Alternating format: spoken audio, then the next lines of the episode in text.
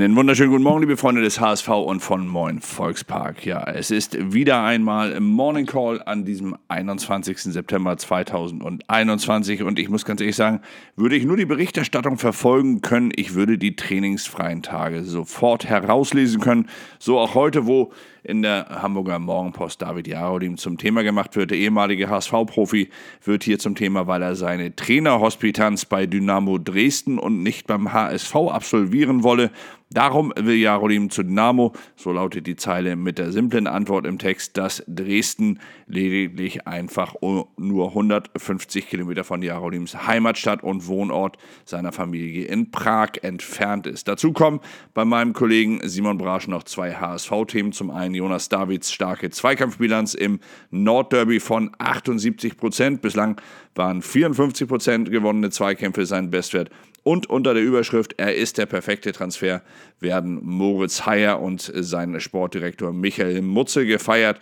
Wobei nicht ganz Heyer, der bislang immer als Wunschspieler von Trainervorgänger Daniel Thune galt, wird hier als Spieler von Mutzel erklärt, den man schon vor Daniel Thune deutlich länger auf dem Zettel gehabt habe und sehr gut gekannt habe. Dazu lobt Mutzel den gelernt defensiven HSV-Profi als flexibel einsetzbar und ihm habe imponiert, wie professionell Moritz Heyer in den ersten Saisonwochen damit umgegangen sei, bei Trainer Tim Walter nur auf der Bank zu sitzen. Und, das muss ich sagen, da stimme ich Mutzel dann auch zu 100% zu, Heyer sei ein Spieler, der mit seinen Aufgaben, mit seinen äh, steigenden Aufgaben selbst wachsen würde. Das sei erkennbar gewesen, als Heyer von Jahr zu Jahr aus der Regionalliga bis in die zweite Bundesliga sich hochwechselte. Und diese Entwicklung sieht auch Mutzel noch lange nicht. Am Ende sollte es für den HSV in die erste Liga gehen, würde zu den bisher bezahlten 600.000 Euro zwar zwei weitere 300.000 Euro fällig, aber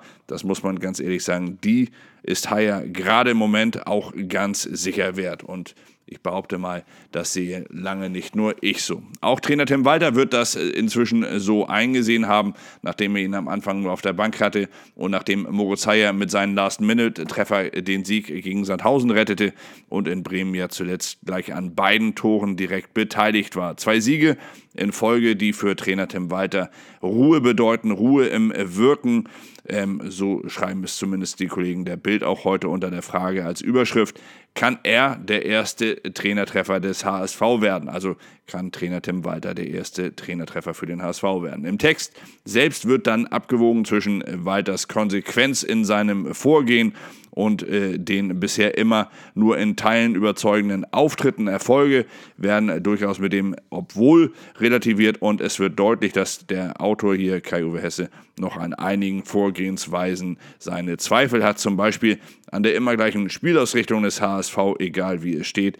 Aber, das muss man auch sagen, Kai-Uwe Hesse schreibt hier auch ganz klar, dass weiter die Mannschaft zu mehr Eigenverantwortung und Mut erzogen habe und dass er schnell eine Stammformation in der Defensive gefunden habe. Kurz zusammengefasst, äh, zusammengefasst könnte man hier sagen, Walters Vorteil ist seine Sturheit, seine Konsequenz und die Frage wird sein, ob das auf Dauer dann auch erfolgreich sein wird. Eine Antwort darauf gibt der Kollege in der Bild zwar heute noch nicht, aber es wäre auch unseriös und ob der gerade erst sieben Spieltage definitiv, definitiv noch viel zu früh. Bei Daniel Heuer Fernandes ist das in dessen dritten Jahr beim HSV etwas ganz anderes. Vom Abstellgleis zur Aufstiegslok so der Titel hier in der Bild, in der der HSV-Keeper mit der bestechenden Form aktuell gefeiert wird. Mit überschwänglichem Lob vom Trainer gab es ja nach dem Spiel in Bremen und von dem Bildkollegen Kai Hesse wird er selbst dann auch noch einmal gelobt. Dazu wird noch einmal Heuer Fernandes Odyssee beim HSV mit gleich zwei Degradierungen unter zwei Trainern zuletzt äh, geschildert. Im Sommer stand zudem sogar ein Wechsel an wie hier in der Bild geschrieben wird. Jetzt allerdings sei Heuer Fernandes trotz extra dazu geholter Konkurrenz die unumstrittene Nummer 1 beim HSV. Und in den nächsten Wochen stünden sogar erste Verhandlungen über eine Vertragsverlängerung an, so schreibt es der Kollege hier in der Bild. Erste anderweitige Interessenten jedenfalls hätten schon angeklopft. Apropos Interesse, das hat auch Ex-HSV-Profi Ernest Benatira an einem erneuten Vertrag beim HSV. Der Tunesier erzählt den Abendblatt-Kollegen heute, wie ihm äh, ein erneutes Engagement beim HSV reizen würde. Aktuell ist er ja noch vereinslos und hält sich bei der zweiten Mannschaft unter Horst Rubesch äh, fit.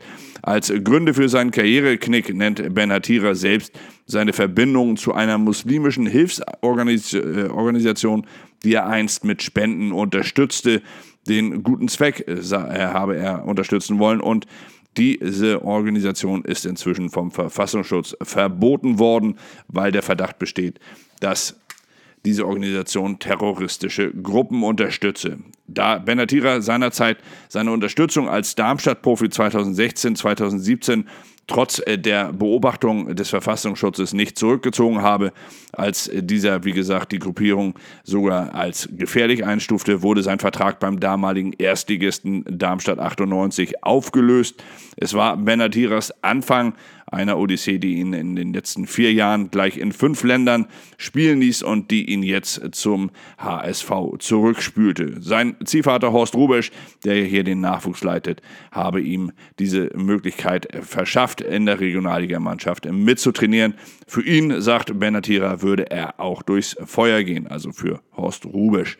Ernest Benatira selbst sagt zudem, dass er nie äh, geglaubt habe, welche Folgen es mal haben würde, wenn er eine Organisation, eine ja, seiner Meinung nach äh, wohltätige Organisation mit Geld unterstützen würde. Er bereut es heute und hofft, dass der HSV ihm noch einmal eine Chance gibt. Er selbst sehe sich sehr wohl in der Lage, noch zweite Bundesliga zu spielen, aber er gibt auch zu, dass ihm langsam die Zeit davonlaufen würde. Immerhin ist der einstige HSV-Youngster inzwischen schon 33 Jahre alt. Ach ja, und dann haben natürlich Bild und Morgenpost noch einmal die Zuschauer zum Thema gemacht. Die Stadt Hamburg würde den HSV weiter zappeln lassen, heißt es hier. Man habe noch immer keinen Bescheid bekommen. Allerdings ist inzwischen klar, das kann ich dazu sagen, dass die Stadt dem HSV auch klar gemacht hat, unter 2G-Bedingungen dies, das äh, Zuschauerpotenzial deutlich erhöhen zu wollen. Die Mopo schreibt, dass sogar intern in der Stadt über eine Erhöhung auf bis zu 40.000 Zuschauer gesprochen werden würde. Das allerdings ist nicht bestätigt. Der HSV seinerseits wartet weiter darauf, mehr Zuschauer als die zuletzt knapp 20.000 zulassen zu dürfen. Ob das bis Nürnberg klappt, ist eher unwahrscheinlich, das kann man schon mal sagen. Aber der HSV, wie gesagt, er hofft hier weiter auf einen positiven Bescheid seitens der Stadt.